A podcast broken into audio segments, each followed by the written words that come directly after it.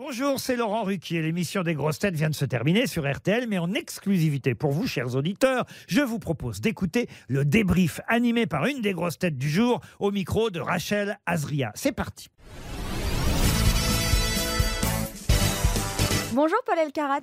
Bonjour Rachel. Comment s'est passée cette émission? Alors elle s'est passée de manière euh, mouvementée, intéressante, sympathique, bruyante et très euh, allègre. Voilà, on est dans la jovialité, l'allégresse, euh, on est dans la bonne humeur euh, euh, quotidienne. À chaque fois qu'il y a les grosses têtes, normalement, ça, ça doit bien se passer. Vous avez réussi à vous concentrer avec un, un Stéphane Plaza agité Oh, c'était peut-être sa première, la première de la semaine pour lui. Ouais, Et son, on peut appeler ça un petit retour. un micro-retour, oui. Et donc, il était tout, tout foufou, tout excité. Bon, déjà, il arrive légèrement en retard. il court s'asseoir à son siège.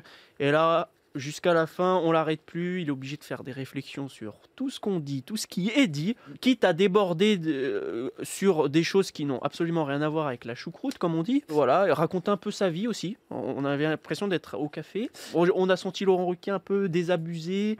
euh, Fatigué. Désillusionné, fatigué, euh, malade aussi. Voilà, il y a un petit peu de tout. Ouais, l'émission a été plutôt bien menée. Petite déception, mais ça c'est personnel. Hein, c'est on me connaît ou on me connaît pas, on me critique ou pas. Mais j'ai trouvé qu'il n'y avait pas cette question. Voilà.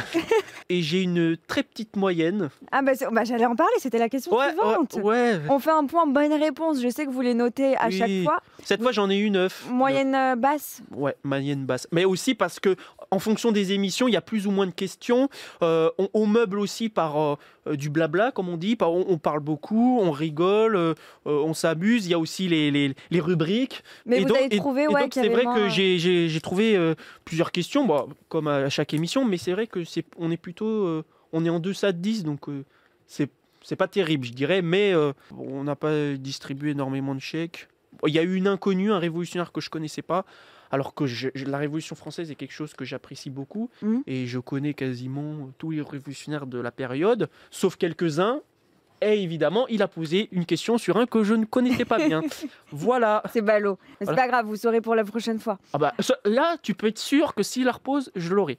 Et si je suis pas là, il va encore. De... Je pense qu'il va distribuer un chèque parce que c'est des noms que les gens oublient. Paul, euh, peut-être que vous allez pouvoir aider les auditeurs qui nous écoutent à choisir un livre en ce moment. Est-ce que vous lisez des choses? Euh, alors moi, en ce moment, je lis des, les contes fantastiques issus euh, des recueils de nouvelles de Guy de Maupassant. Euh, Il y, a plusieurs, il, y a plusieurs, il y a plusieurs ouvrages euh, qui ont été édités dans la maison d'édition Larousse, c'est les petits classiques, mais ça c'est pour les enfants.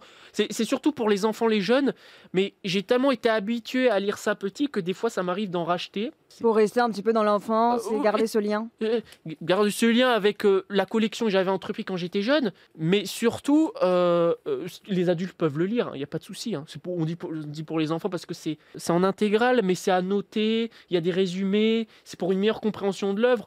Mais l'œuvre en elle-même, elle, peut être lue par tous les publics. C'est du mot passant. hein. Euh, Moi, je conseille de lire énormément de choses parce que j'adore énormément de styles différents et de courants littéraires différents. Faire un choix serait extrêmement cornélien. C'est toujours difficile de, rédicteur. de Oui, oui, c'est difficile. choisir le prochain bouquin quand on en Surtout qu'on m'a déjà posé la question et j'avais déjà répondu plusieurs choses.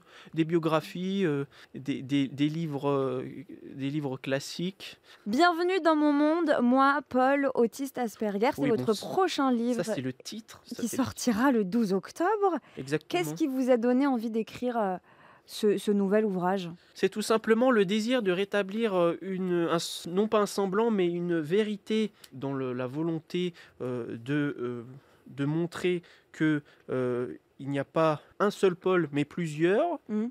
Et pas uniquement voir le côté, la face émergée de l'iceberg. En fait, ce qui est intrinsèquement lié, c'est euh, le visage euh, gracile, charmant, adorable, tout ce que les gens, les épithètes employées par euh, le public, par les individus qui pensent me connaître et qui me regardent euh, sur, à travers le prisme de la radio ou de la télévision, et au reste à travers euh, un prisme qu'ils ne connaissent absolument pas, c'est-à-dire euh, comment je vis en dehors, comment je considère les autres, comment euh, les, les- les activités que je peux faire à l'extérieur quand je suis pas en train de faire la promotion du livre ou quand je suis Mhm. pas aux grosses têtes, voilà, qui est beaucoup plus sombre, beaucoup plus profond, beaucoup plus tortueux. On va apprendre à mieux vous connaître, à mieux connaître votre quotidien. Exact, comme je l'ai dit, rétablir une vérité qui est que je n'ai pas qu'un seul visage qui est euh, qui n'est pas, uniquement gentil, gai, euh, intéressant, euh, compréhensif et gentil, mais plutôt qui est plutôt tortueux, agressif, virulent, dépressif. Donc un, côté assez néfaste. Il y a, il y a, cette narration des deux mois dans ce livre.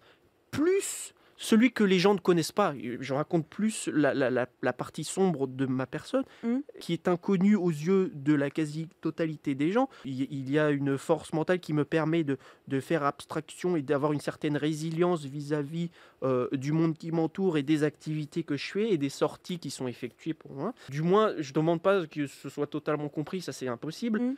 J'aurais raconté de telle manière à ce que euh, la vérité soit au-delà même que la petite part que les gens connaissent sur moi. Donc, Donc Paul, rendez-vous en librairie le 12 octobre prochain et on vous retrouve demain euh, dans les grosses têtes. Merci beaucoup. exactement, je suis là demain aussi. Bah, merci beaucoup à toi. Merci d'avoir écouté le débrief des grosses têtes. Soyez au rendez-vous demain pour une nouvelle émission à 15h30 sur RTL ou encore en replay sur l'application et bien sûr toutes nos plateformes partenaires.